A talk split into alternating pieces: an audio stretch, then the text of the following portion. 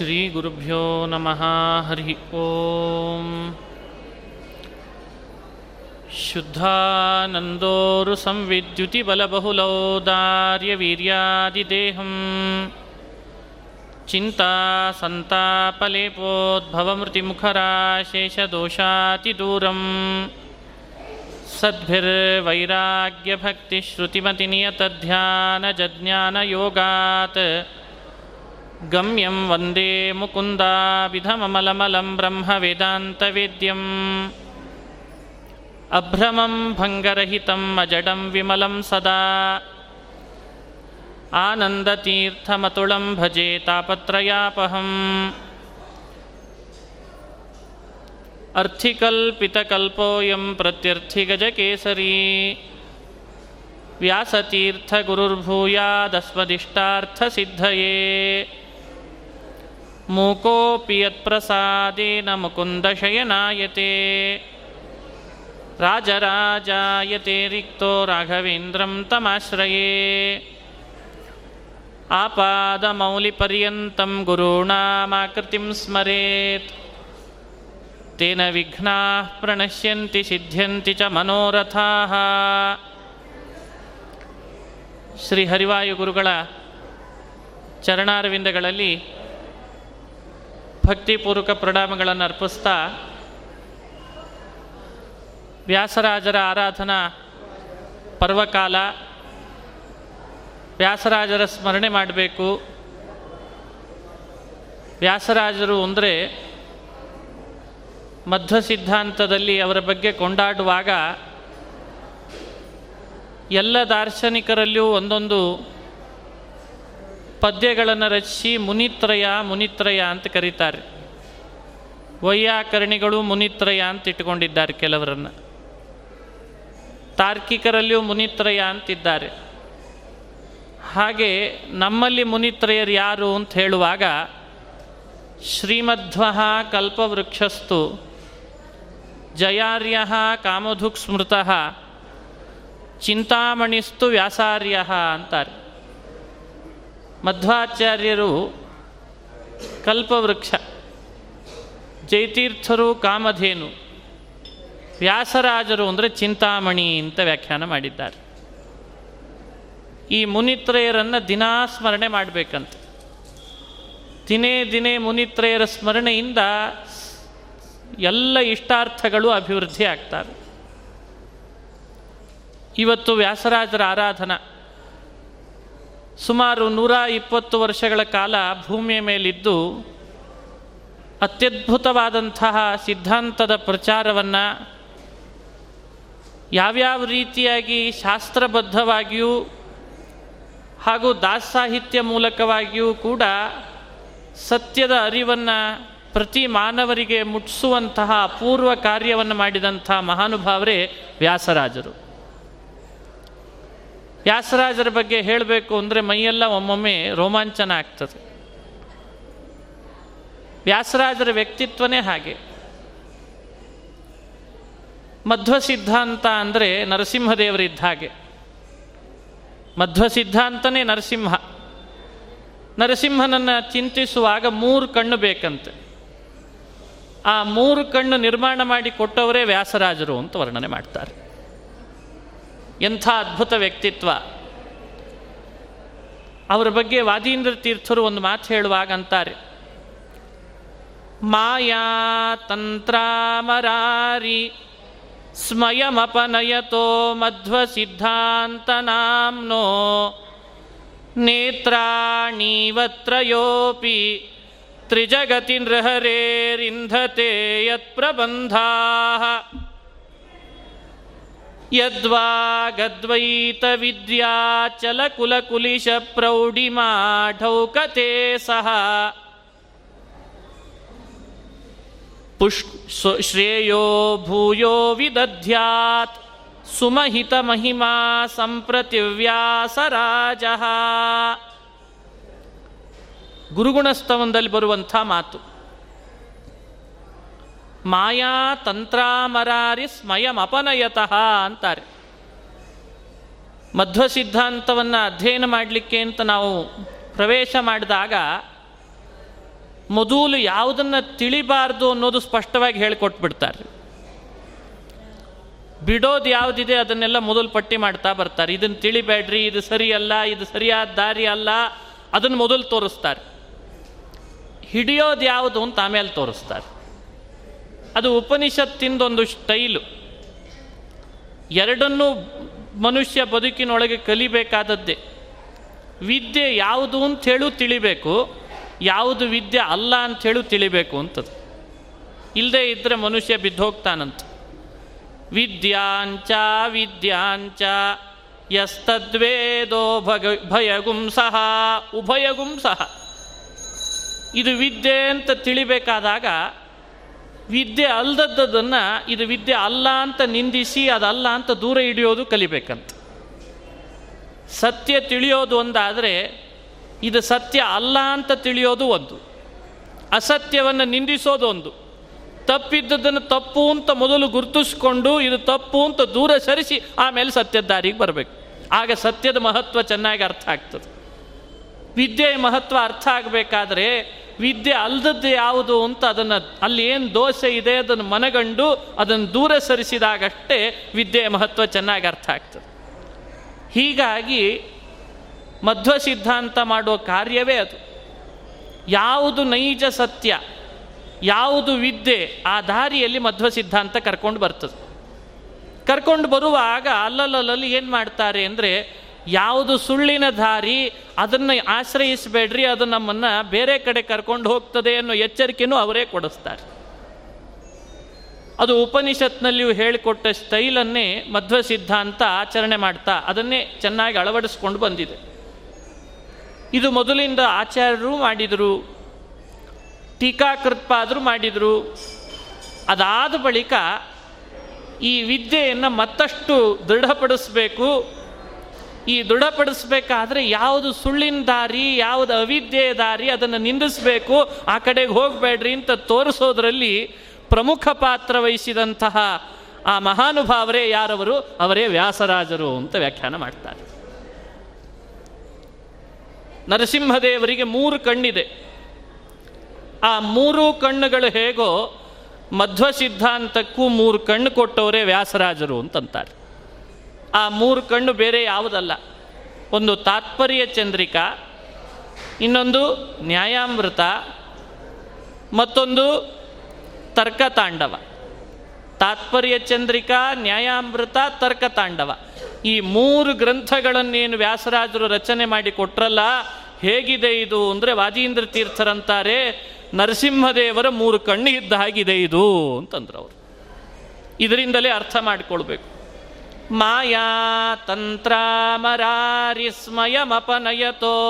ಮಧ್ವ ಸಿದ್ಧಾಂತ ನಾಮ್ನಃ ನೇತ್ರಾಣೀವತ್ರಯೋಪಿ ತ್ರಿಜಗತಿ ನೃಹರೇ ಇಂಧತೆ ಯತ್ಪ್ರಬಂಧಾ ಯತ್ಪ್ರಬಂಧಾ ನೃಹರೇ ನೇತ್ರಾಣೀವ. ಯಾವ ವ್ಯಾಸರಾಜರ ಮೂರು ಪ್ರಬಂಧಗಳು ನರಸಿಂಹದೇವರ ಮೂರು ಕಣ್ಣಿದ್ದಾಗಿದೆಯೋ ನರಸಿಂಹದೇವರ ಮೂರು ಕಣ್ಣು ಅಂತ ಯಾಕೆ ಹೋಲಿಸಿದ್ರು ಗೊತ್ತೇನು? ನರಸಿಂಹದೇವರ ಕಣ್ಣಿಗೆ ಎಂಥ ಪ್ರಭಾವ ಇದೆ ಅಂತ ಕೇಳಿದರೆ ಮಧ್ವಾಚಾರ್ಯ ಮೊದಲೇ ಹೇಳಿದ್ದಾರೆ, ನರಸಿಂಹದೇವರ ಕಣ್ಣಿನ ಪ್ರಭಾವ ಏನು ಅಂತ. ಯದ್ರೋಷೋತ್ಕರ, ದಕ್ಷನೇತ್ರ ಕುಟಿಲ ಪ್ರಾಂತೋತ್ಥಿತಾಗ್ನಿ ಸ್ಫುರತ್ ಖದ್ಯೋತೋಪಮ ವಿಸ್ಫುಲಿಂಗ ಭಸಿತಾ ಬ್ರಹ್ಮೇಶ ಚಕ್ರೋತ್ಕರಾಹ ಯಾವ ನರಸಿಂಹನ ಕಣ್ಣಿನ ಕುಡಿನೋಟದ ಹೊರಭಾಗದಿಂದ ಹೊಂದ್ ಬಂದಂಥ ಒಂದೊಂದು ಕಿಡಿ ಇಡೀ ಪ್ರಪಂಚವನ್ನೇ ಸುಟ್ಟು ಭಸ್ಮ ಮಾಡಿಬಿಡ್ತದೋ? ಅಂತ ನರಸಿಂಹನ ಕಣ್ಣಿನ ಬಗ್ಗೆ ವರ್ಣಿಸುವಾಗ ಮಹಿಮೆ ಹೇಳಿದ್ದಾರೆ. ವ್ಯಾಸರಾಜರ ಒಂದೊಂದು ಗ್ರಂಥವೂ ಕೂಡ ಅದು ತರ್ಕತಾಂಡವ, ಅದು ಚಂದ್ರಿಕಾ ಅದು ಮತ್ತೊಂದು ನ್ಯಾಯಾಮೃತ.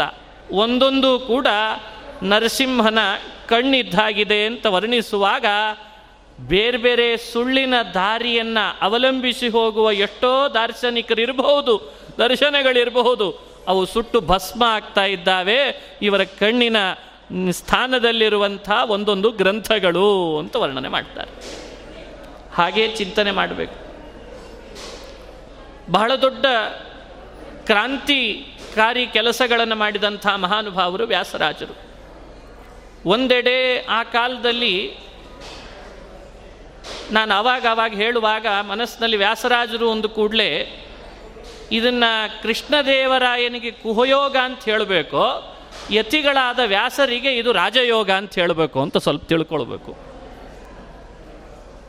ಹೇಗೆ ಕಲಿಸ್ತಾನೆ ಪರಮಾತ್ಮ ಅಂದರೆ, ಸತ್ಯ ಎಂದಿದ್ರೂ ಚೆನ್ನಾಗೇ ರಾರಾಜಮಾನ ಆಗಬೇಕು. ಬೇರೆ ಬೇರೆಯವರು ಬೇರೆ ಬೇರೆ ರೀತಿಯಾದ ವೇದ, ವೇದಾಂತ ಉಪನಿಷತ್ತುಗಳನ್ನು ತಮಗೆ ಹೇಗೆ ಬೇಕೋ ಹಾಗೆ ತಮ್ಮದೇ ದೃಷ್ಟಿಗಳನ್ನು ಹಾಕಿ ವ್ಯಾಖ್ಯಾನ ಮಾಡಿ, ಇದೇ ಸರಿ ಇದೇ ಸರಿ ಅಂತ ಅವರವರೇ ಹೇಳ್ಕೊಳ್ತಿದ್ರಂತೆ. ಆದರೆ ಪರಮಾತ್ಮ ಮಾತ್ರ ಆ ಭಗವಂತ ಸತ್ಯದ ದಾರಿ, ಸತ್ಯ ಎಂದಿದ್ರು ಎತ್ತಿಡಬೇಕು ಅಂತ ವ್ಯಾಸರಾಜರಂಥ ಮಹಾನುಭಾವರಿಗೆ ರಾಜಯೋಗ ಇದೆ ಅಂತ ಜಗತ್ತಿಗೆ ನಾವು ತೋರಿಸ್ಲಿಕ್ಕೆ ನಾವು ಹೇಳೋದು ಹೆಂಗೆ ಅಂದರೆ ಕುಹಯೋಗ ಇತ್ತು, ಅದಕ್ಕೆ ಇವರು ರಾಜರಾದರು. ಅಷ್ಟೇ ಅಲ್ಲ ಮಧ್ವ ಸಿದ್ಧಾಂತ ಆ ರಾಜ್ಯದೊಳಗೆ ಒಬ್ಬ ರಾಜಯೋಗ ಯತಿಗಳು ಬಂದರು, ಅವರೇ ವ್ಯಾಸರಾಜರು. ಅವರು ರಾಜಯೋಗಿಗಳಾಗಬೇಕಾದ್ರೆ ಇವನಿಗೆ ಕುಹಯೋಗ ಇರಬೇಕಂತ. ಇದು ಭಗವಂತ ಮಾಡುವ ವಿಚಿತ್ರವಾದ ವ್ಯಾಪಾರ. ಹಾಕಿ ಚಿಂತನೆ ಮಾಡಬೇಕು. ಅವನಿಗೆ ಕುಹಯೋಗ ಬರದೇ ಹೋಗಿದ್ರೆ ಇವರು ರಾಜರಾಗಲಿಕ್ಕೆ ಅವಕಾಶ ಇರಲಿಲ್ಲ.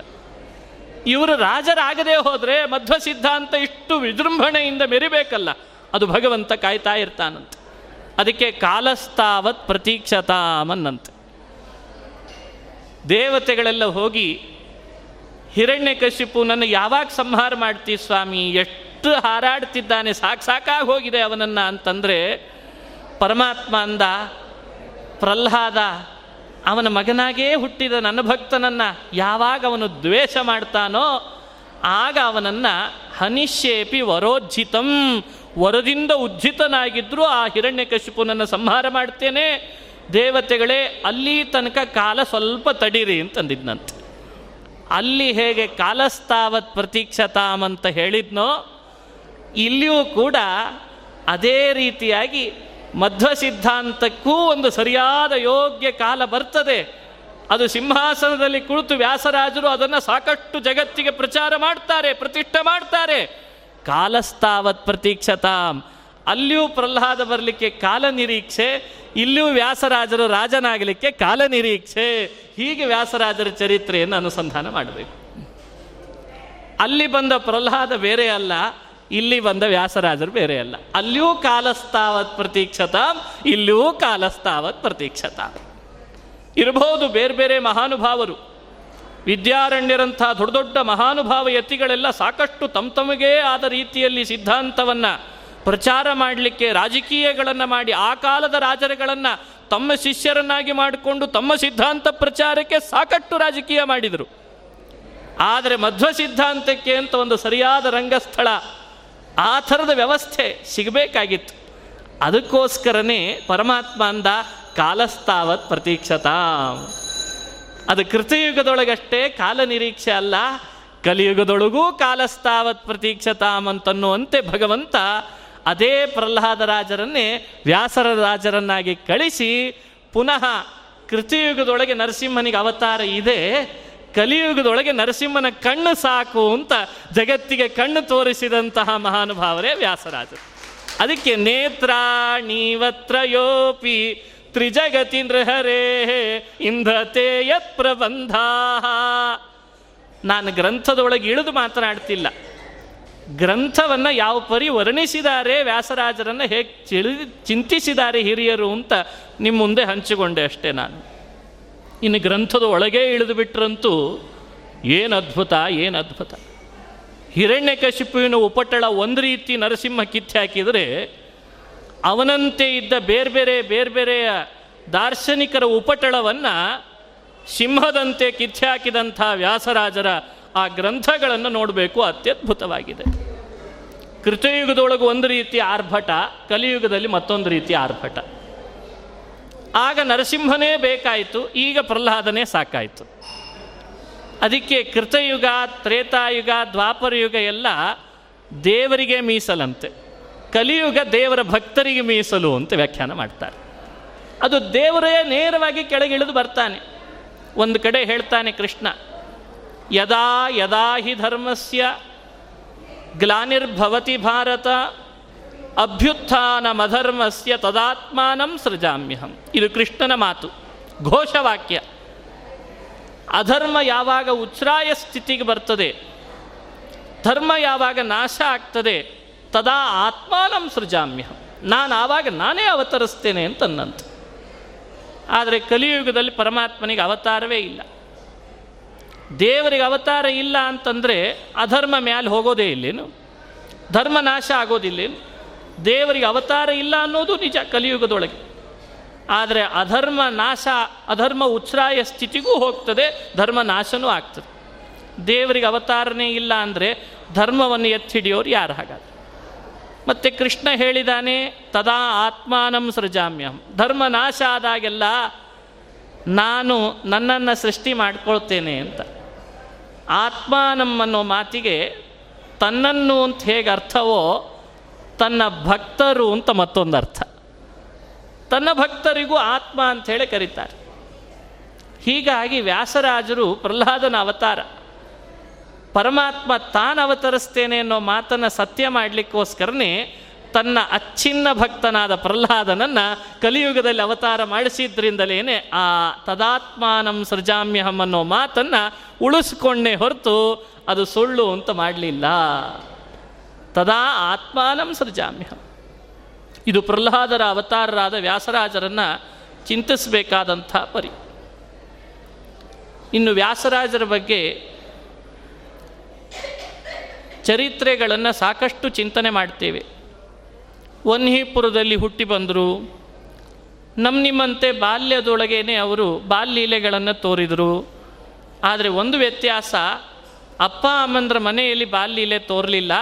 ಯತಿಗಳ ಮನೆಯಲ್ಲೇ ಇದ್ದುಬಿಟ್ರಂತೆ ಯತಿಗಳಲ್ಲೇ ಇದ್ದುಬಿಟ್ರು ಮಹಾನುಭಾವರಾದ ಜ್ಞಾನ ಪ್ರಕಾಶದಂತೆ ಬೆಳಗುತ್ತಾ ಇದ್ದ ಬ್ರಹ್ಮಣ್ಯ ತೀರ್ಥರು ಆ ಬಾಲ್ಯದಿಂದ ವ್ಯಾಸರಾಜರನ್ನು ತಂಬಲಿಯಲ್ಲಿ ಬಳಿಯಲ್ಲಿ ಇರಿಸ್ಕೊಂಡದ್ದಲ್ಲದೆ ಲಕ್ಷ್ಮೀನಾರಾಯಣ ಮುನೀನ್ ಒಂದೇ ವಿದ್ಯಾಗುರುನ್ ಮಮ ಅಂತ ವ್ಯಾಸರಾಜರು ಉದ್ಗಾರ ಮಾಡಿದಂತೆ ಶ್ರೀಪಾದರಾಜರ ಬಳಿಯಲ್ಲಿ ವೇದಾಭ್ಯಾಸ, ವೇದಾಂತಾಭ್ಯಾಸ ಮಾಡಿ ಎಳೆ ವಯಸ್ಸು, ಆಗತಾನೆ.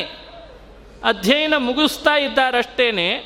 ಶ್ರೀಪಾದರಾಜರಿಗೆ ಇಡೀ ಭಾರತ ದೇಶದ ಅಲ್ಲಲ್ಲಿ ಆ ಕಾಲದ ರಾಜ್ಯಗಳಲ್ಲಿ ಹೋಗಿ ಆ ಕಾಲದ ಎಲ್ಲ ಶಾಸ್ತ್ರದ ವಿದ್ವಾಂಸರನ್ನು ಗೆದ್ದು ಜಯಪತಾಕೆ ತಂದ ಒಬ್ಬ ಪಕ್ಷಧರ ಮಿಶ್ರ ಅಂತಿದ್ದ. ಅಂಥ ಪಕ್ಷಧರ ಮಿಶ್ರನ ಜೊತೆಗೆ ಅವ ಎಲ್ಲರನ್ನು ಗೆದ್ದ ಬಂದವ. ಶ್ರೀಪಾದರಾಜರನ್ನು ಗೆಲ್ಲಬೇಕು ಅಂತ ಬಂದವ. ವಿಚಿತ್ರ ಅಂದರೆ ಶ್ರೀಪಾದರಾಜರಂತಾರೆ ನಾನು ಅವನನ್ನು ಗೆಲ್ಲೋದು, ನನ್ನ ಶಿಷ್ಯ ಗೆಲ್ಲೋದು ಒಂದೇ ಅಂತಂದ್ರಂತೆ. ಶಿಷ್ಯ ಗೆದ್ದರೂ ಕೂಡ ಗುರುಗಳು ಗೆದ್ದ ಹಾಗೆ ಅಲ್ವೇ? ಗುರುಗಳು ಗೆದ್ದರೆ ಶಿಷ್ಯ ಗೆದ್ದ ಹಾಗೆ ಅಲ್ಲ ಮತ್ತೆ. ಹಾಗೆ ಇದೆ, ಯಾವಾಗಲೂ ಅಷ್ಟೆ. ಹೀಗಾಗಿ ವ್ಯಾಸರಾಜರನ್ನು ಕಳಿಸಿದರೆ ಪಕ್ಷಧರನ ಮಿಶ್ರನ ಏನೇನು ಪಕ್ಷಗಳಿತ್ತೋ ಅವೆಲ್ಲ ಪಕ್ಷಗಳು ರೆಕ್ಕೆ ತುಂಡರಿಸಿದಂತೆ ತುಂಡರಿಸಿ ಪೂರ್ಣ ಮಧ್ವ ಸಿದ್ಧಾಂತದ ಸ್ಥಾಪನೆ ಮಾಡಿದ ಕೀರ್ತಿ ಅದು ವ್ಯಾಸರಾಜರಿಗೆ ಸಲ್ತದೆ ಅಂತ ಚಿಂತನೆ ಮಾಡಬೇಕು. ಎಂಥ ಅದ್ಭುತ. ಅವನು ಯಾವ ಯುಕ್ತಿಗಳನ್ನು ಹೇಳಿದ್ರು ಆ ಯುಕ್ತಿಗಳಿಗೆ ಖಂಡನ ತೋರಿಸಿದ್ರು. ಯಾವ ವಾಕ್ಯಗಳನ್ನು ಉದಾಹರಿಸಿದ್ರು ಆ ವಾಕ್ಯಕ್ಕೆ ಬೇರೆ ರೀತಿ ಅರ್ಥ ಇದೆ ಅಂತ ತೋರಿಸಿಕೊಟ್ರು. ಇದು ವ್ಯಾಸರಾಜರ ಮಹಿಮೆ.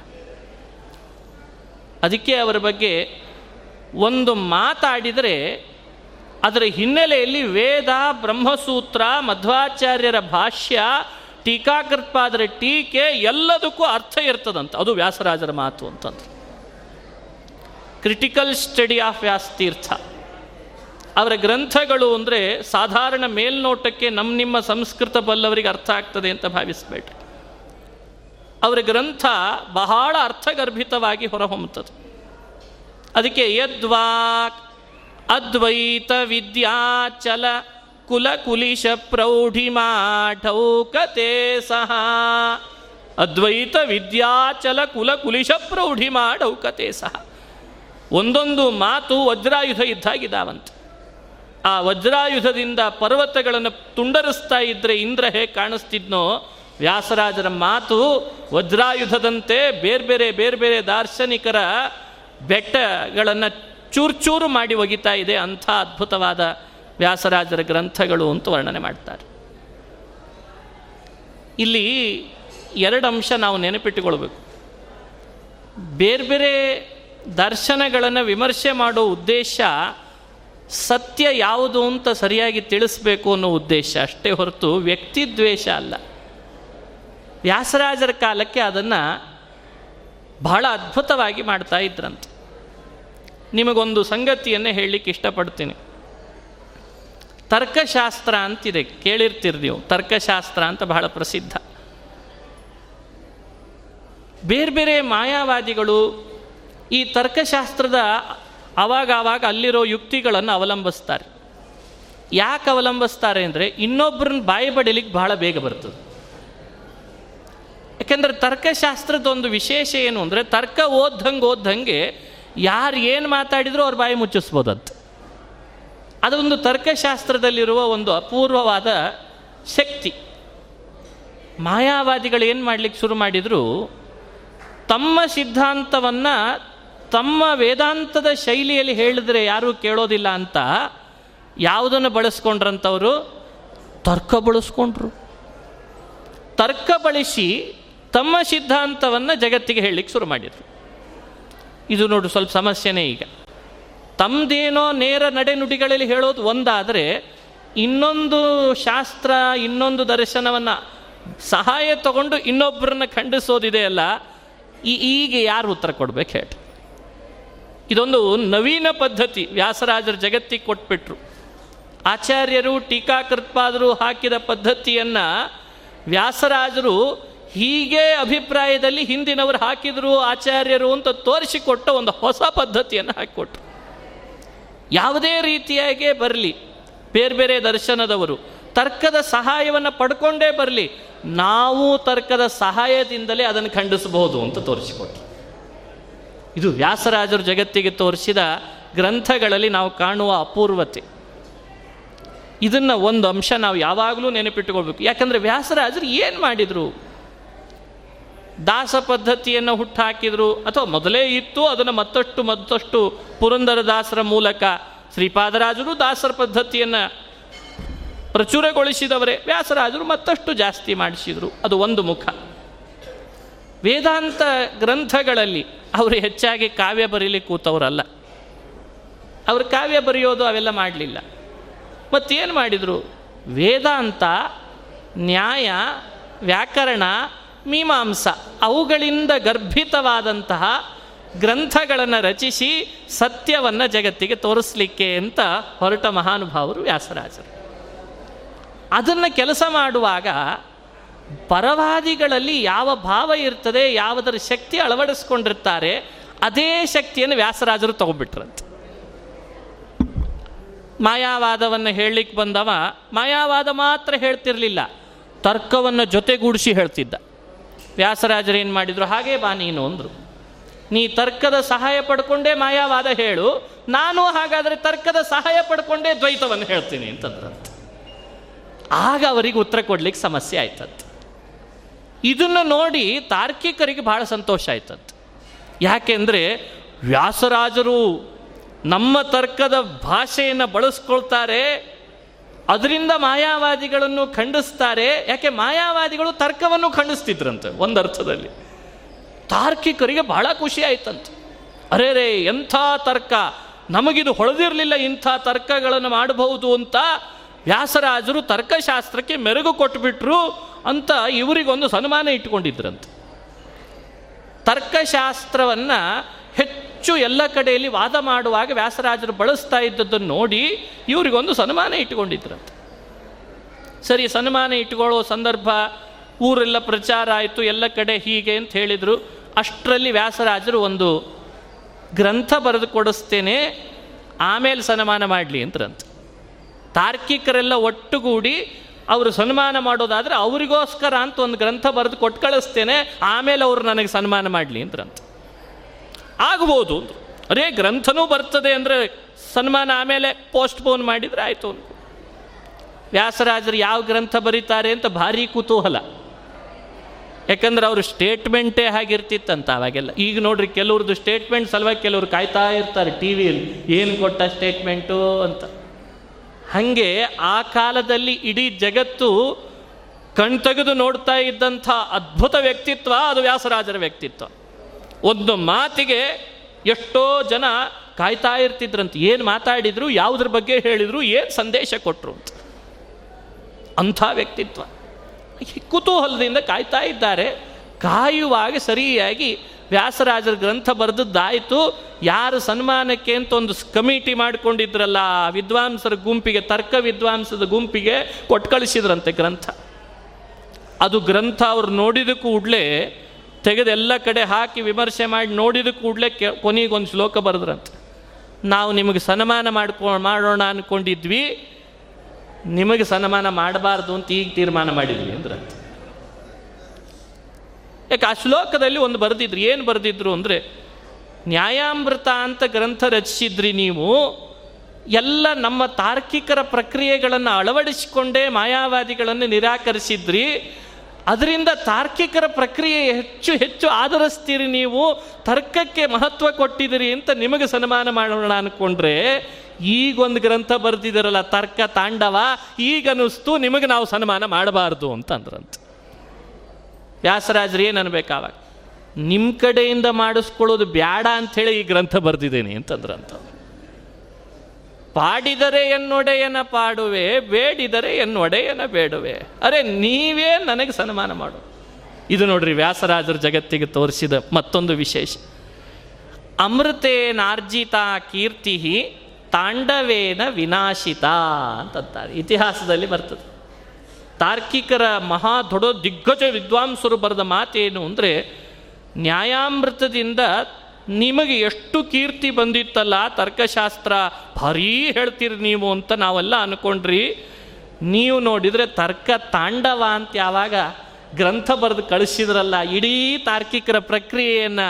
ಸರಿಯಲ್ಲ ಇದು, ಸತ್ಯಕ್ಕೆ ದೂರ ಇದೆ, ಪ್ರಮಾಣ ವಿರುದ್ಧ ಇದೆ, ಅನುಭವ ವಿರುದ್ಧ ಇದೆ ಅಂತ ತೋರಿಸಿ ತರ್ಕಶಾಸ್ತ್ರವನ್ನು ನಿರ್ಮೂಲ ಮಾಡಿಬಿಟ್ರಲ್ಲ, ಈಗ ಅನಿಸ್ತದೆ. ಅಮೃತ, ನ್ಯಾಯಾಮೃತದಿಂದ ಗಳಿಸಿದ ಕೀರ್ತಿ ತರ್ಕತಾಂಡವದಿಂದ ನಾಶ ಆಯಿತು ನಿಮಗೆ ಅಂದ್ರೆ ಅದು. ನಾಶ ಆಗ್ತದೋ, ಅದು ಉಚ್ಛ್ರಾಯ ಸ್ಥಿತಿಗೆ ಹೋಗ್ತದೋ, ಅದು ಏನೇ ಆಗಲಿ ನಿಮ್ಮದೇನು ಸನಮಾನ ಅಂತೂ ನನಗೆ ಬೇಡ ಅಂತಂದ್ರೆ ಇದು ವ್ಯಾಸರಾಜರು ಜಗತ್ತಿಗೆ ತೋರಿಸ್ತಾ ಇದ್ದ ಅವರ ಗ್ರಂಥ ರಚನೆಯಲ್ಲೇ ಇಂಥವೆಲ್ಲ ಮಹತ್ವ ನಡೆದು ಹೋಯ್ತಂತೆ. ಇನ್ನು ಗ್ರಂಥದಲ್ಲಿ ಇಳಿದ್ರಂತೂ ಏನು ಅದ್ಭುತ, ಅವ್ರು ಮಾಡೋ ಪ್ರತಿ ಮಾತುಗಳು, ಯುಕ್ತಿಗಳು ಎಲ್ಲೋ ಇದೆ ಅನ್ಕೊಳ್ಬೇಡ್ರಿ ಎಲ್ಲವೂ ಅನುಭವಾರೂಢವಾಗಿ ಬರ್ತದೆ. ಸಾಧಾರಣವಾಗಿ ಇವತ್ತು ಪ್ರವಚನಾದಿಗಳು ಅಂದ್ಕೂಡಲೇ ಕಥೆಗಳನ್ನು ಹೇಳಿಯೋ, ಅಥವಾ ಅವ್ರು ಮಾಡಿದ ಗ್ರಂಥಗಳ ಲಿಸ್ಟ್ ಹೇಳಿಯೋ ಮುಗಿಸ್ಬಿಡ್ತಾರೆ ಕೆಲವರು. ನಮ್ಮಲ್ಲಿ ಅಂತಿರ್ತಾರೆ. ಕೆಲವರು ಪ್ರವಚನಕ್ಕೆ ಅಂತ ವಿಷಯ ಕೊಟ್ಬಿಟ್ರೆ, ಇಂಡೆಕ್ಸ್ ಪಂಡಿತ ಕೇಚಿತ್. ಕೇಚಿತ್ ಟೈಟಲ್ ಪಂಡಿತಾ ಕೆಲವರು ಇಂಡೆಕ್ಸ್ ಪಂಡಿತಾ ಇಂಡೆಕ್ಸ್ ನೋಡಿ ಬಂದ್ಬಿಡೋದು. ಹಾಂ, ಇದರೊಳಗಿದಿದೆ ಇದರೊಳಗಿದಿದೆ ಇದರೊಳಗಿದೆ ಇಂಡೆಕ್ಸ್ ಹೇಳಿಬಿಟ್ರೆ ಮುಗಿದು. ದೊಡ್ಡ ಪ್ರವಚನ ಮುಗಿದು, ಸಮಯ ಮುಗಿದು ಹೋಗ್ತದೆ. ಕೆಲವು ಟೈಟಲ್ ಪಂಡಿತ ಇವರು ಆ ಗ್ರಂಥ ಬರ್ದಾರ್, ಈ ಗ್ರಂಥ ಬರ್ದಾರ್ ಟೈಟಲ್ ಹೇಳಿಬಿಟ್ರೆ ಅವನು ಪಂಡಿತನೇ ಮತ್ತೆ. ಟೈಟಲ್ ಹೇಳಿದ್ರು ಸರಿ ಇಂಡೆಕ್ಸ್ ಹೇಳಿದ್ರು ಸರಿ. ವಿಷಯ ಹೇಳೋ ವಿದ್ವಾಂಸರು ಬಹಳ ವಿರಳ ಆಗ್ತಾರೆ. ಗ್ರಂಥದ ಒಳಗೇನಿದೆ ಅಂತ ತಿಳಿದು ವಿಷಯ ಹೇಳೋದಿದೆ ಅಲ್ಲ, ಅವರು ವಿಷಯಸ್ಥ ಪಂಡಿತ ಕೇಚಿತ್, ವಿಷಯದೊಳಗೆ ಏನಿದೆ ಅಂತ ಹೇಳೋದು ಬಹಳ ವಿರಳ ಆಗ್ತದೆ ನಿಮಗೆ ನ್ಯಾಯಾಮೃತ, ತರ್ಕತಾಂಡವ, ಚಂದ್ರಿಕಾಗಳಲ್ಲಿ ನ್ಯಾಯಾಮೃತದಲ್ಲಿ ಕೆಲವು ಅಂಶಗಳನ್ನು ವ್ಯಾಸರಾಜರು ಹೇಳುವಾಗ ನಮಗೆ ಬಹಳ ಅದ್ಭುತ ಅನ್ನಿಸ್ತದೆ. ನೀವು ಒಪ್ಪಬಹುದಾದ ಸಂಗತಿಯನ್ನು, ಎಷ್ಟು ಚೆನ್ನಾಗಿ ಹೇಳ್ತಾರೆ ವ್ಯಾಸರಾಜರು. ಅವರು ಹೆಚ್ಚು ವಿಮರ್ಶೆ ಮಾಡುವಾಗ ಈ ಪ್ರಪಂಚ ಎಲ್ಲ ಸುಳ್ಳು. ಸುಳ್ಳು ಅನ್ಲಿಕ್ಕೆ ಸಾಕಷ್ಟು ಪ್ರಮಾಣಗಳನ್ನು ಒದಗಿಸುವ ಸಾಹಸಕ್ಕೆ ಕೈ ಹಾಕಿದ್ದಾರೆ ಪರವಾದಿಗಳೆಲ್ಲ. ಸುಳ್ಳು ಅಲ್ಲದದ್ದನ್ನು ಸುಳ್ಳು ಅಂತ ಮತ್ತೆ ಹೇಳಬೇಕಾದ್ರೆ ಸಾಹಸನೇ ಅಲ್ಲೇನು ಮತ್ತೆ? ದೊಡ್ಡ ಸಾಹಸ. ಇಲ್ಲೊಂದು ಸಮಸ್ಯೆ ಎದುರಾದದ್ದೇನು ಅಂದರೆ ಸತ್ಯ ಅಂದ್ರೆ ಏನು, ಸುಳ್ಳು ಅಂದ್ರೆ ಏನು ಅಂತ ಕೇಳಿದರು ಮೊದಲು ಅವರು. ಇದು ವ್ಯಾಸರಾಜರು ಮಾಡುವ ವಾದದ ಶೈಲಿ. ಸುಮ್ಮನೆ ನಿಮ್ಮ ಮುಂದೆ ಹಂಚಿಕೊಳ್ಳಿಕ್ಕೆ ಒಂದು ವಿಷಯ ಆದರೂ. ಸತ್ಯ ಅಂದ್ರೆ ಏನು, ಸುಳ್ಳು ಅಂದ್ರೆ ಏನು? ಯಾರು ಹೇಳ್ತಾರೆ ಇದ್ರದ್ದು? What is the definition of satya? ಸತ್ಯ ಅಂದ್ರೆ ಏನು? ಸತ್ಯ ಅಂದ್ರೆ ಏನು ಹೇಳ್ಬೋದು? ಸ್ವಲ್ಪ ಇದು ಶಬ್ದದಲ್ಲಿ ತಕ್ಷಣ ಹೇಳಲ್ಲ, ಯಾಕಂದರೆ ಸತ್ಯ ಅಂದರೆ ಏನು ಭಾಳ ಗೊತ್ತಿದ್ದವ ಅಂತ ಅನಿಸ್ಕೊಂಡ್ರೆ ಏನಾದರೂ ಇಂಗ್ಲೀಷ್ನಲ್ಲಿ ಮತ್ತೊಂದು ಹೊಸ ಪಾರ್ಟ್ ಫ್ಯಾಕ್ಟ್ ಅಂತಾನೆ, ಮತ್ತಿನ್ನೇನು ಅಂತ, ಏನು? ಫ್ಯಾಕ್ಟ್ ಅಂದರೆ ಏನು ಅಂದ ಕೂಡಲೇ ಮತ್ತೇನು ಅಂತಾನೆ? ಸತ್ಯ ಅಂತಾನೆ. ಶಬ್ದಗಳನ್ನು ಬದಲಾವಣೆ ಮಾಡೋದ್ರಿಂದ ಡೆಫಿನೇಷನ್ ಆಗಲ್ಲ. ಸತ್ಯ ಅಂದರೆ ಪರಮಾರ್ಥ ಅನ್ನೋದು, ಮತ್ತೆ ಹೊಸ ಶಬ್ದ ಮತ್ತೊಂದು. ಸತ್ಯ ಅಂದರೆ ಏನು? ಯಥಾರ್ಥ ಅನ್ನೋದು. ಏನು, ಹಿಂಗಂತ ಹೋದ್ರೆ ಎಷ್ಟು ಎಷ್ಟು ಬೇಕಾದ್ರೂ ಶಬ್ದ ಸಿಗ್ತದೆ. ಅದಕ್ಕೆ ಶಬ್ದಗಳನ್ನು ಬದಲಾಯಿಸೋದ್ರಿಂದ ಅದು ಡೆಫಿನೇಷನ್ ಆಗಲ್ಲ. ಡೆಫಿನೇಷನ್ ಅಂತ ಆಗಬೇಕಾದ್ರೆ ಅದರಲ್ಲಿ ಒಂದು ಅಪೂರ್ವವಾದ ಅಸಾಧಾರಣ ಧರ್ಮ ತೋರಿಸ್ಬೇಕಾಗ್ತದಲ್ವ? ಇದು ನಿಮಗೆ ಗೊತ್ತಿದ್ದದ್ದೇ. ವ್ಯಾಸರಾಜರಂತಾರ, ನೋಡು, ಸತ್ಯ ಅಂದರೆ ಮೂರೂ ಕಾಲದೊಳಗೆ ಯಾವುದಾದ್ರೂ ಒಂದು ಕಾಲದ ಸಂಬಂಧ ಇದ್ದರೂ ಸತ್ಯ ಅಂತಂದ್ರು ನೋಡಿ. ಇವತ್ತಿನ ತನಕ ಇದನ್ನು ಮತ್ತೊಬ್ರು ಹೇಳಲಿಕ್ಕೆ ಬರಲಿಲ್ಲ. ಎಲ್ಲರೂ ಗುದ್ದಾಡಿದ್ದಾರೆ, ವ್ಯಾಸರಾಜರು ಜಗತ್ತಿಗೆ ತೋರಿಸ್ಬಿಟ್ರು. ಮೂರು ಕಾಲದೊಳಗೆ ಯಾವುದಾದ್ರೂ ಒಂದು ಕಾಲದ ಸಂಬಂಧ ಇದ್ದರೂ ಅದು ಸತ್ಯ. ನೆನಪಿರ್ತದ? ಯಾಕಂದರೆ ಇವತ್ತು ವ್ಯಾಸರಾಜರ ಆರಾಧನೆ. ಅವರು ಹೇಳಿದ್ದು ಒಂದಾದರೂ ನೆನಪಿಟ್ಟುಕೊಳ್ಬೇಕು. ಮೂರೂ ಕಾಲದ ಸಂಬಂಧ ಯಾವುದಕ್ಕೆ ಇಲ್ಲವೋ ಅದು ಅಸತ್ ಯಾವುದಾದ್ರೂ ಒಂದು ಕಾಲದ ಸಂಬಂಧ ಇದ್ರೂ ಅದು ಸತ್. ಮೂರೂ ಕಾಲದ ಸಂಬಂಧ ಇಲ್ಲದೇ ಇದ್ದದ್ದಿದೆ ಅಲ್ಲ, ಅದು ಅಸತ್. ನೋಡಿ, ಇದು ನಿಮಗೆ ಅನುಭವಕ್ಕೆ ಬರ್ತದೆ. ನಾವೆಲ್ಲ ಇವತ್ತು ಪ್ರಪಂಚವನ್ನು ಕಾಣ್ತಿದ್ದೇವೆ. ಈ ಪ್ರಪಂಚದೊಳಗೆ ನಮ್ಮ ಹಿಂದಿನ ನಮ್ಮ ಮುತ್ತಜ್ಜ, ಅವ್ರ ಹಿಂದಿನ ಅಜ್ಜ, ಅವ್ರು ಯಾರು ಇವತ್ತಂತೂ ಇಲ್ಲ ಅಂದ ಮಾತ್ರಕ್ಕೆ ಅವರು ಸುಳ್ಳು? ಇಲ್ಲ ಅಂದ್ರೆ ಸುಳ್ಳಲ್ಲ. ಇದನ್ನು ಎಡವಿದ್ದಾರೆ ಮಾಯಾವಾದಿಗಳು. ಯಾವುದು ಇಲ್ಲವೋ ಅದು ಸುಳ್ಳಲ್ಲ. ಈಗಿಲ್ಲದೆ ಇರ್ಬೋದು.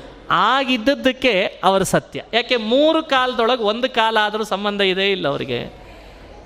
ಅದಕ್ಕೆ ಕಾಲ ಬಹಳ ಮಹತ್ತರವಾದದ್ದು ತಿಳ್ಕೊಳ್ಳುವಾಗಿಲ್ಲಿ. ಸತ್ಯದ ಡೆಫಿನೇಷನ್ ತಿಳಿಬೇಕಾದ್ರೆ ಕಾಲದ ಚೆನ್ನಾಗಿ ಅರಿವಿರಬೇಕು. ಇದು ವ್ಯಾಸರಾಜರು ಕೊಡೋ ಅಂಶಗಳು. ಸ್ವಲ್ಪ ಕಠಿಣ ಅನ್ನಿಸ್ತದೆ. ಸ್ವಲ್ಪ ರುಚಿ ಹಚ್ಚಿದ್ರೆ ಸಾಕು, ಎಲ್ಲ ಸೀರಿಯಲ್ಗಳು ತಾವಾಗೇ ಬಿದ್ದು ಬಿಡ್ತಾವ್ರಿ ಇದು ರುಚಿ ಹಚ್ಚಿದ್ರೆ ಹಂಗಾಗಿ ಬಿಡ್ತದೆ ಇದು ಏನಿದೆ ಅಂತ ಕುತೂಹಲ ಶುರು ಆಗಿಬಿಡ್ತದೆ ಒಳಗಡೆ ಇಳಿದು ಬಿಟ್ಟರೆ ಯಾವುದೋ ಲೋಕಕ್ಕೆ ಕರ್ಕೊಂಡು ಹೋಗಿಬಿಡ್ತಾರೆ ವ್ಯಾಸರಾಜ್ ಅಂಥ ಅದ್ಭುತ ರೀ ಸತ್ಯ ಶಬ್ದದ ಡೆಫಿನೇಷನ್ ನೋಡಿದ್ರ? ಪ್ರತಿಪನ್ನ ಉಪಾಧೌ ತ್ರೈಕಾಲಿಕ ನಿಷೇಧ ಪ್ರತಿಯೋಗಿತ್ವಂ ಅಂತಂತಾರೆ. ಆ ಶಬ್ದಗಳು ನಿಮಗೆ ಕಠಿಣ ಅನ್ನಿಸ್ಬೋದು ಆದರೆ ಅನುಭವಾರೂಢ ಮಾಡ್ಕೊಳ್ಳಿಕ್ಕೆ ಬರ್ತದಲ್ಲ. ರಾವಣ ಹಿಂದಿದ್ದ ಈಗಿಲ್ಲ. ಆದರೆ ರಾವಣ ಸುಳ್ಳ? ಈಗಿಲ್ಲದೆ ಇದ್ದರೂ ಹಿಂದಿದ್ದದ್ರಿಂದಲೇ ಆ ಕಾಲದ ಸಂಬಂಧ ಇದ್ದದ್ದಕ್ಕೆ ಅವ ಸತ್ಯ. ಹೀಗೆ ಭೂತ ಭವಿಷ್ಯದ ವರ್ತಮಾನ ಕಾಲಗಳಲ್ಲಿ ಯಾವುದಾದ್ರೂ ಒಂದು ಕಾಲದ ಸಂಬಂಧ ವಸ್ತುವಿಗಿದ್ರೂ ಕೂಡ ಅದನ್ನು ಏನಂತ ಗುರುತಿಸ್ಬೇಕು ಅಂತಾರೆ ವ್ಯಾಸರಾಜರು? ಅದು ಸತ್ಯ. ಈಗ ಬಾ ಪ್ರಪಂಚದ ಬಗ್ಗೆ ಅಂತ ಕೇಳಿದರು. ಪ್ರಪಂಚದ ಬಗ್ಗೆ ಬಾ. ಪ್ರಪಂಚ ಮೂರೂ ಕಾಲದಲ್ಲಿ ಇಲ್ಲ ಅಂತ ಹೇಳಲಿಕ್ಕೆ ಬರ್ತದಾ? ಅನುಭವಕ್ಕಿದೆನಾ? ಹಿಂದಿರಲಿಲ್ಲ ಅಂತ ಅನುಭವಕ್ಕಿದೆನಾ? ಈಗಿರಲಿಲ್ಲ ಅಂತ ಅನುಭವಕ್ಕಿದೆನಾ? ಅಥವಾ ಮುಂದಿಲ್ಲ ಅಂತ ಅನುಭವ ಹೇಳ್ತದ? ಎಲ್ಲ ನೋಡ್ರಿ, ಎಷ್ಟು ವಿಚಿತ್ರ. ಹಿಂದೆ, ಮುಂದೆ, ಈಗ. ಇಲ್ಲ ಅಂತ ಅನುಭವ ಬರ್ತಿಲ್ಲ. ಹಾಗಾದರೆ ಪ್ರಪಂಚ ಏನಾಗಬೇಕಾಗ್ತದೆ? ಮೂರೂ ಕಾಲದ ಸಂಬಂಧವೇ ನಮ್ಮ ಅನುಭವಕ್ಕೆ ಬರ್ತಾ ಇರೋದರಿಂದ ಇದನ್ನು ನಾವು ಸತ್ಯ ಅಂತ ಗುರುತಿಸ್ಬೇಕೇ ಹೊರತು ಇದು ಸುಳ್ಳಾಗಲಾರ್ದು ಅಂತ ಸತ್ಯದ ಡೆಫಿನೇಷನ್ನನ್ನು ವ್ಯಾಸರಾಜರು ಬಹಳ ಅದ್ಭುತವಾಗಿ ವ್ಯಾಖ್ಯಾನ ಮಾಡ್ತಾರೆ. ಅಸತ್ಯ ಅಂದ್ರೆ ನೋಡಿ ಎಷ್ಟು ಚೆನ್ನಾಗಿ ಹೇಳಿದ್ರು ಅವರು. ಅಸತ್ಯ ಅಂದ್ರೆ ಏನು ಹಾಗಾದ್ರೆ?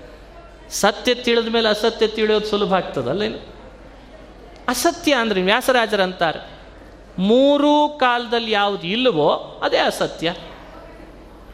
ಒಂದು ಉದಾಹರಣೆ ಕೊಡೋಣ. ಶಾಸ್ತ್ರದ್ದೇ ಚರ್ಚೆ ನಡೆದ್ರೆ ವ್ಯಾಸರಾಜರಿಗೆ ಬಹಳ ಪ್ರೀತಿ ಆಗ್ತದೆ.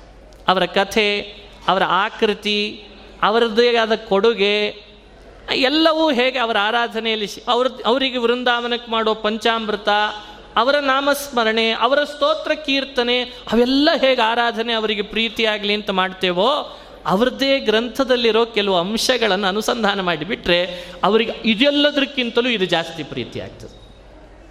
ಅಸತ್ಯ ಅಂದರೆ ಏನು? ಯಾವ್ದು ಹಾಗಾದ್ರೆ ಅಸತ್ಯ ಅಂತ ಯಾವುದನ್ನು ಕರೀಬೋದು ವ್ಯಾಸರಾಜರಂದರು ಯಾವುದು ಮೂರೂ ಕಾಲದಲ್ಲಿ ಇಲ್ಲವೋ ಅದು ಅಸತ್ಯ. ಇದು ಪ್ರಾಯಶಃ ಯಾರಿಗೂ ಹೊಳಿಲಿಲ್ಲರಿ ಇದು.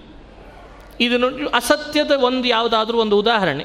ಎಕ್ಸಾಂಪಲ್ ನಿಮಗೆ ಕೊಡ್ಲಿಕ್ಕೆ ಬರ್ತದೆ ಅಸತ್ಯಕ್ಕೆ ಯಾವುದಾದ್ರೂ ಉದಾಹರಣೆ? ನೋಡ್ರಿ, ಮೊಲದ ಕೊಂಬು. ಮೊಲದ ಕೊಂಬು ನೋಡಿರೇನು? ಯಾವುದಾದ್ರೂ ಕಾಲದ ಸಂಬಂಧ ಮೊಲದ ಕೊಂಬಿಗೆ ಹೇಳ್ಬೋದಾ? ಯಾವುದಾದ್ರೂ ಒಂದು ಕಾಲದಲ್ಲಿ ಮೊಲದ ಬಿದ್ದಿದ್ರೆ ಆ ಕಾಲದ ಸಂಬಂಧ ಹೇಳಿ ಅದನ್ನು ಸತ್ಯ ಅಂತ ಗುರುತಿಸ್ಬೋದಾಗಿತ್ತಲ್ಲ? ಆದರೆ ವ್ಯಾಸರಾಜರಂತಾರೆ, ಅಲ್ಲಪ್ಪ ಮೊಲದ ಕೊಂಬಿಗೆ ಯಾವ ಕಾಲದ ಸಂಬಂಧವೂ ಇಲ್ಲ ಅಂಥೇಳೇನೆ ಎಲ್ಲ ಜನಜನಿತವಾಗಿ ಅದನ್ನೇನಂತ ಗುರುತಿಸ್ತಾರೆ? ಅಸತ್ ಅಂತ ಗುರುತಿಸ್ತಾರೆ. ನೋಡಿ, ಇದು ವ್ಯಾಸರಾಜರು ಜಗತ್ತಿಗೆ ಕೊಟ್ಟಂಥ ಅಂಶ. ಬೇರೆಯವರು ಈ ಅಂಶವನ್ನು ತಗೊಳ್ದೇನೆ ಅವರೇನು ಹೇಳಿದ್ರು ಅಂತ ಒಂದು ಅಂಶ ನಿಮ್ಮ ಮುಂದೆ ಹೇಳಿರ್ತೀನಿ. ಅಂದರೆ ಸ್ಪಷ್ಟ ಆಗ್ತದೆ. ಬೇರೆಯವರ ಪ್ರಕಾರ ಸುಳ್ಳು ಅಂದರೆ ಏನು ಗೊತ್ತೇನು? ನಿಮಗೆ ನೋಡ್ರಿ, ಇದು ಅವರಿಗೂ ಎಷ್ಟು ಬಿಡಿಸ್ತದೆ. ಬ್ರಹ್ಮಜ್ಞಾನ ಬಂದ ಕೂಡಲೇ ಯಾವುದು ಹೋಗ್ತದೋ ಅದು ಸುಳ್ಳು. ನೋಡ್ರಿ, ಇದು ಒಪ್ಪಬೋದಾ? ಮುಂದೆ ಯಾವಾಗೋ ಬ್ರಹ್ಮಜ್ಞಾನ ಅಂತ ಬರ್ತದಂತೆ. ಆ ಬ್ರಹ್ಮಜ್ಞಾನ ಬಂದ ಕೂಡಲೇ ಇದೆಲ್ಲ ಪ್ರಪಂಚ ಹೋಗಿಬಿಡ್ತದಂತೆ. ಇದನ್ನು ಅವರು ಸುಳ್ಳು ಅಂತ ಡೆಫಿನೇಷನ್ ಕೊಟ್ಟರು ಸತ್ಯ ಯಾವುದು ಅಂತ ಕೇಳಿದರೆ ಪರಬ್ರಹ್ಮ ಒಬ್ಬನೇ ಸತ್ಯ ಅಂತ ಕೊಟ್ಟರು ಅವರು. ನಾವು ಕೇಳಿದಾಗೆಲ್ಲ ಅವರು ಉತ್ತರ ಕೊಟ್ಟದ್ದು ಒಂದನ್ನೇ, ಪರಬ್ರಹ್ಮ ಅನ್ನೋನು ಸತ್ಯ, ಉಳಿದೆಲ್ಲವೂ ಕೂಡ ಸುಳ್ಳು. ಯಾಕೆ ಸುಳ್ಳು ಅಂದರೆ ಸತ್ಯ ಅನ್ನೋ ಬ್ರಹ್ಮನನ್ನು ತಿಳಿದು ಬಿಟ್ಟರೆ ಉಳಿದೆಲ್ಲವೂ ನಾಶ ಆಗಿಬಿಡ್ತದಂತೆ ಬಾಧ್ಯ. ಇದು ಬೇರೆಯವರು ಮಾಡಿದ್ದು. ನಿಮಗೆ ಸ್ಪಷ್ಟವಾಗಿ ಹೇಳ್ತಾ ಇದ್ದೇನೆ ನಾನು ವ್ಯಾಸರಾಜರು ಕೊಟ್ಟ ಸತ್ಯದ ಡೆಫಿನೇಷನ್ನು ಅಸತ್ಯದ ಡೆಫಿನೇಷನ್ನು ಹೇಗೆ ಎಲ್ಲ ಕಡೆ ನಿಮಗೆ ಅಪ್ಲೈ ಮಾಡಿಕೊಂಡು ಅನುಭವಕ್ಕೆ ಬರ್ತದೆ, ಅದೇ ಬೇರೆಯವರು ಕೊಟ್ಟಂತಹ ಸತ್ಯ ಮತ್ತು ಅಸತ್ಯ ಡೆಫಿನೇಷನ್ಗಳಲ್ಲಿ ಬ್ರಹ್ಮ ಒಬ್ಬನೇ ಸತ್ಯ, ಅವನ ಜ್ಞಾನ ಬರ್ತದೆ, ಬಂದ ಕೂಡಲೇ ಉಳಿದೆಲ್ಲ ನಾಶ ಆಗ್ತದಾದ್ರಿಂದ ಉಳಿದೆಲ್ಲ ಸುಳ್ಳು. ಈ ಡೆಫಿನೇಷನ್ ಸರಿನೋ, ಈ ಡೆಫಿನೇಷನ್ ಸರಿನೋ ನೀವೇ ಹೇಳ್ರಿ ನೋಡ್ರಿ. ಕಾಂಟ್ರವರ್ಸಿಗೆ ಬೀಳೋದು ಕಾರಣ ಇಲ್ಲ ಈಗ. ನಿಮಗೆ ಅನುಭವಕ್ಕೆ ಬರ್ತಾ ಇದೆ. ವ್ಯಾಸರಾಜರಂತಾರೆ, ಎಲ್ಲರ ಅನುಭವಕ್ಕೆ ಬರೋದನ್ನು ಸತ್ಯ ಅಂತ ಅನ್ನೋದಕ್ಕೂ, ಯಾರ ಅನುಭವಕ್ಕೂ ಬರದೇ ಇರೋದನ್ನು ಸತ್ಯ ಅಂಥೇಳಿ ರೆಫನೇಷನ್ ಕೊಡೋದಕ್ಕೂ ವ್ಯತ್ಯಾಸದಲ್ಲಪ್ಪ. ಯಾಕಿಂಥ ಅನನುಭವಿಗಳಾಗಿ ಮಾತನಾಡೋದು ಅಥವಾ ಅನುಭವಕ್ಕೆ ವಿರುದ್ಧವಾಗಿ ಮಾತನಾಡೋದು ವೇದಕ್ಕೆ ಯುಕ್ತಿಗೆ ನಿಲುಕದೇ ಇರುವ ಸತ್ಯ ಅಸತ್ಯಗಳ ಡೆಫಿನೇಷನ್ ಕೊಡೋದು ಎಲ್ಲಿ ಸರಿ ಹೋಗ್ತದೆ ಅಂತ ಕೇಳಿದರು. ಇದು ವ್ಯಾಸರಾಜರು ಕೊಟ್ಟಂಥ ಅಪೂರ್ವವಾದ ಅಂಶ. ಜೀವ ಜೀವರಲ್ಲಿ ಆತ್ಯಂತಿಕವಾದ ಭೇದ ಇದೆ. ವ್ಯಾಸರಾಜರಂತಾರೆ, ನಾ ಬೇರೆ, ಅವ ಬೇರೆ ಅವ ಬೇರೆ, ಇವ ಬೇರೆ, ಅವನೂ ಬೇರೆ. ಹೇಗೆ ಗುರುತಿಸ್ಬೇಕು? ಅಂತ. ಅವರಂತಾರೆ ಬಹಳ ಸುಲಭ ಅಂದ್ರವ್ರು. ಬೇರೆಯವರೆಲ್ಲ ಏನು ಕೊಟ್ಟರು ವ್ಯಾಸರಾಜರು ಏನು ಮಾಡಿದರು ಅಂತ ಸ್ವಲ್ಪ ನಿಮ್ಮ ಮುಂದೆ ಹಂಚಿಕೊಳ್ತೀನಿ. ಬೇರೆಯವ್ರು ಏನು ಮಾಡಿದರು ಅಂದರೆ ಎಲ್ಲರೂ ಒಂದೇ ಅಂತೆ. ಯಾಕೆ ಒಂದೇ ಅನ್ಲಿಕ್ಕೆ ಒಂದು ಕಾರಣ ಕೊಟ್ಟರು ಅವರು. ಭಾರಿ ಅದ್ಭುತ. ಏನು ಕಾರಣ ಗೊತ್ತಾ? ಎಲ್ಲರಿಗೂ ನಾನು ಅಂತ ಬರ್ತದಲ್ಲ, ಅದಕ್ಕೆ ಒಂದೇ ಅಂತ ನೋಡಿದ್ರ? ನೀವೆಂದಿದ್ದಾದರೂ ನಾನು ಅಂಥೇಳಿ ಅನುಭವಿಸ್ತೀರಿ ನಿಮ್ಮನ್ನು. ನಾನು ನಾನು ಅಂಥೇಳಿ ನನ್ನನ್ನು ಅನುಭವಿಸ್ತೀನಿ. ಅಂದರೆ ಎಲ್ಲ ಕಡೆಯಲ್ಲೂ ಕೂಡ ಅವರವರು ತಮ್ಮ ಬಗ್ಗೆ ತಾವು ತಮ್ಮ ಅನುಭವವನ್ನು ವಿಚಾರ ಮಾಡಿಕೊಳ್ಳುವಾಗ ಇಂಟೆನ್ಷನ್ ನಾನು. ಅಲ್ಲೇನೂ ಸ್ವಲ್ಪ ವ್ಯತ್ಯಾಸ ಇಲ್ಲ. ಅವನಿಗೂ ನಾನು, ಇವನಿಗೂ ನಾನು, ಅವನಿಗೆ ಮತ್ತೊಬ್ಬನಿಗೆ, ಮಗದೊಬ್ಬನಿಗೆ ಎಲ್ಲ ಕಡೆಯಲ್ಲಿ ನಾನು. ಆ ನಾನು ಇದೆ ಅಲ್ಲ, ಅದು ಎಲ್ಲರೂ ಒಂದು ಅಂತನ್ಲಿಕ್ಕೆ ಕಾರಣ ಅಂತ ಕೊಟ್ಟರು ವ್ಯಾಸರಾಜರಂದರು, ನಾ ಇನ್ನೊಂದು ಹೇಳ್ತೀನಿ ಅಂದರು. ಏನು ಹೇಳ್ತೀರಿ? ಏನಲ್ಲ, ಇವನು, ಅವನು ಒಂದೇ ಆಗಿದ್ದರೆ ಇವ ಅನುಭವಿಸುವ ಸುಖ ದುಃಖಗಳು, ಅವ ಅನುಭವಿಸುವ ಸುಖ ದುಃಖಗಳು ಬೇರೆ ಯಾಕಾಯಿತು ಅಂತ ಕೇಳಿದರೆ. ಅಲ್ವಾ? ಎಷ್ಟು ಅನುಭವಾರೂಢವಾದ ಮಾತು. ಇವನು ಸುಖ ದುಃಖಗಳನ್ನು ಅನುಭವಿಸ್ತಾನೆ. ಅವನೂ ಸುಖ ದುಃಖಗಳನ್ನು ಅನುಭವಿಸ್ತಾನೆ. ಇನ್ನೊಬ್ಬ ಸುಖ ದುಃಖಗಳನ್ನು ಅನುಭವಿಸ್ತಾನೆ. ಎಲ್ಲರೂ ಒಬ್ಬನೇ ಆಗಿದ್ದರೆ ಇವನ ಸುಖ ದುಃಖಗಳೇ ಅವನಿಗಿರಬೇಕಿತ್ತು ಅವನ ಸುಖ ದುಃಖಗಳೇ ಇವನಿಗಿರಬೇಕಿತ್ತು. ಇದು ವ್ಯಾಸರಾಜರು ಕೊಡುವ ಭೇದೋಜ್ಜೀವನ ಗ್ರಂಥದಲ್ಲಿ ವ್ಯಾಸರಾಜರಂತಾರೆ. ಪರಸ್ಪರವಾಗಿ, ಜನಜನಿತವಾಗಿ ಎಲ್ಲರ ಅನುಭವದೊಳಗೆ ಅವರವರ ಅನುಭವಿಸುವ ಸುಖ ದುಃಖಗಳು ಭಿನ್ನ ಭಿನ್ನ, ಅನುಭವಗಳು ಭಿನ್ನ ಭಿನ್ನ ಆದದ್ರಿಂದಲೇ ಅನುಭವಗಳನ್ನು ಅನುಭವಿಸುವ ವ್ಯಕ್ತಿಗಳು ಏನಾಗಿರಬೇಕು? ಭಿನ್ನ ಭಿನ್ನ ಆಗಿರಬೇಕಲ್ಲಪ್ಪ. ಯಾಕೆ ಅನುಭವ ವಿರುದ್ಧ ಮಾತಾಡ್ತಿ ಅಂತಂತಾರೆ. ಹೀಗೆ ಜೀವರ ಭೇದವನ್ನು ಪಾರಮಾರ್ಥಿಕವಾಗಿದೆ ಎಲ್ಲರೂ ಅನುಭವಕ್ಕೆ ಬರುವಂತೆ ಇದೆ, ಅದನ್ನು ಅಲಗಳಿಬೇಡ ಅಂತ ಜಗತ್ತಿಗೆ ಭೇದದ ಸಿದ್ಧಾಂತವನ್ನು ಮತ್ತಷ್ಟು ಯುಕ್ತಿಗಳಿಂದ, ವೇದದಿಂದ, ಪ್ರತ್ಯಕ್ಷದಿಂದ ಸಾಧಿಸಿದ ಮಹಾನುಭಾವರೇ ವ್ಯಾಸರಾಜರು ಜಗತ್ತಿನ ಸತ್ಯತೆ ಇರಬಹುದು, ಜಗತ್ತಿನಲ್ಲಿರುವ ಜೀವ ಜೀವರ ಜಡ ಜಡಗಳ, ಜೀವ ಪರಮಾತ್ಮರ ಜಡ ಪರಮಾತ್ಮರ ಭೇದ ಈ ಎಲ್ಲ ತಾತ್ವಿಕ ವಿಷಯಗಳನ್ನು ಯುಕ್ತಿಬದ್ಧವಾಗಿಯೂ, ಪ್ರತ್ಯಕ್ಷಬದ್ಧವಾಗಿಯೂ ಕೊಟ್ಟಂತಹ ವ್ಯಕ್ತಿತ್ವ ಅದು ನಮ್ಮ ವ್ಯಾಸರಾಜರ ವ್ಯಕ್ತಿತ್ವ. ಅದನ್ನು ನಾವು ಇವತ್ತು ಚಿಂತನೆ ಮಾಡ್ತಾ ಇದ್ದೇವೆ. ಹೇಳುವಾಗ ಅವರ ಬಗ್ಗೆ, ಅರ್ಥಿಕಲ್ಪಿತ ಕಲ್ಪೋಯಂ, ಪ್ರತ್ಯರ್ಥಿ ಗಜಕೇಸರಿ, ವ್ಯಾಸತೀರ್ಥ ಗುರುರ್ಭೂಯಾತ್, ಅಸ್ಮದಿಷ್ಟಾರ್ಥ ಸಿದ್ಧ. ಬಹಳ ಜನ ಈ ತ ಶ್ಲೋಕವನ್ನೇ ತಪ್ಪಾಗಿ ಹೇಳ್ತಿದ್ದಾರೆ. ಇವತ್ತಿಗೂ ಹಾಗೆ. ಅದಕ್ಕೆ ಹೇಳಿರ್ತೇನೆ, ಅರ್ಥಿ ಕಲ್ಪಿತ ಕಲ್ಪೋಯಂ. ಅದು ಕಲ್ಪವೃಕ್ಷ. ಅರ್ಥಿ ಬಯಸಿ ಬಂದವರಿಗೆ ಏನೇ ಬಯಸಿದರೂ ಕೊಡುವ ಕಲ್ಪವೃಕ್ಷ. ಅರ್ಥಿ ಕಲ್ಪಿತ ಕಲ್ಪೋಯಂ. ಪ್ರತ್ಯರ್ಥಿ, ಕೆಲವರು ಪ್ರತ್ಯರ್ಥ ಅನ್ಲಿಕ್ಕೆ ಹತ್ಬಿಟ್ಟಿದ್ದಾರೆ ಪ್ರತ್ಯರ್ಥ ಅಲ್ಲ, ಪ್ರತ್ಯರ್ಥಿ. ಪ್ರತ್ಯರ್ಥಿ ಅಂದರೆ ಶತ್ರು. ಪ್ರತ್ಯರ್ಥಿ ಅಂದರೆ ಪ್ರತಿವಾದಿ. ಅರ್ಥಿ ಅಂದರೆ ಭಕ್ತ, ಪ್ರತ್ಯರ್ಥಿ ಅಂದರೆ ದ್ವೇಷಿ, ಪ್ರತಿವಾದಿ. ಆ ಪ್ರತಿವಾದಿಗಳೆಂಬ ಗಜ ಆನೆಗೆ ಕೇಸರಿ ಸಿಂಹದಂತಿದ್ದೀರಿ. ಈಗ ಸ್ಪಷ್ಟ ಆಗ್ತದೆ. ಅರ್ಥಿ ಕಲ್ಪಿತ ಕಲ್ಪೋಯಂ.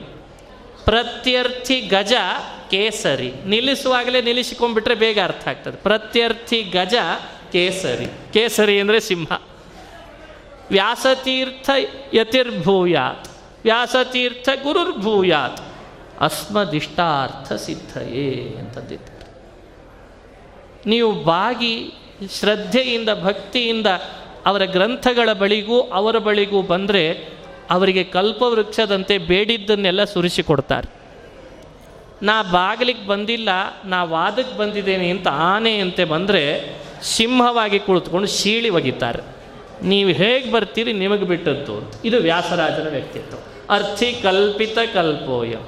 ಪ್ರತ್ಯರ್ಥಿ ಗಜಕೇಸರಿ ವ್ಯಾಸತೀರ್ಥ ಯತಿರ್ಭೂಯಾತ್. ಅಸ್ಮದಿಷ್ಟಾರ್ಥ ಸಿದ್ಧಯೇ ಅಂತ. ಅಂಥ ವ್ಯಾಸರಾಜರ ಆರಾಧನಾ ಸುಸಂದರ್ಭದಲ್ಲಿ ಹೇಳಿದೆ ನಾನು ಸಾಕಷ್ಟು ಗ್ರಂಥಗಳ ವಿಷಯವನ್ನು ಮಾತನಾಡಿದರೆ ಅದು ತಿಳಿಯೋದು ಸ್ವಲ್ಪ ಕಠಿಣ ಅಂತನ್ನೋ ದೃಷ್ಟಿಯಿಂದ ಒಂದೆರಡು ಅಂಶಗಳನ್ನು ನಿಮ್ಮ ಮುಂದೆ ನಾನು ಪ್ರಸ್ತಾಪ ಪಡಿಸಿದ್ದೇನೆ. ಇನ್ನಿಶ ಇತರ ವಿಷಯಗಳನ್ನೆಲ್ಲ ವಾದೀಂದ್ರ ತೀರ್ಥರ ರಚನೆಯಲ್ಲಿ ಬಂದಂತೆ ವ್ಯಾಖ್ಯಾನ ಮಾಡಿ ತೋರಿಸಿದ್ದೇನೆ. ಇವತ್ತಿನ ಸಮಯಕ್ಕೆ ಈ ಉಪನ್ಯಾಸವನ್ನು ಅಸ್ಮದ್ ಗುರುವಂತರ್ಗತ ತತ್ವಾಭಿಮಾನಿ ದೇವತಾ ಪ್ರೇರೇಪಕ ಹನುಮದ್ ಭೀಮ ಮಧ್ವಾಂತರ್ಗತ ರಾಮಕೃಷ್ಣ ವೇದವ್ಯಾಸಾದಿ ಅನಂತ ಅವತಾರಾತ್ಮಕನಾದ ಬಿಂಬರೂಪಿ ಭಗವಂತನ ಪಾದಗಳಲ್ಲಿ ಇದನ್ನು ಸಮರ್ಪಣೆ ಮಾಡ್ತಾ ಇದ್ದೇನೆ. ಶ್ರೀಕೃಷ್ಣ ಅರ್ಪಣಮಸ್ತು ಹರಯೇ ನಮಃ ಹರಯೇ ನಮಃ. ಹರಯೇ ಸಮಯಕ್ಕಾಯ್ತಾ ಓ ನೀವು ಸ್ವಲ್ಪ ಕರೆಕ್ಟ್ ಸ್ವಾಮಿ ಇಲ್ಲಿಯವರೆಗೆ ಈ ಒಂದು ವ್ಯಾಸರಾಜ ಆರಾಧನೆಗಳ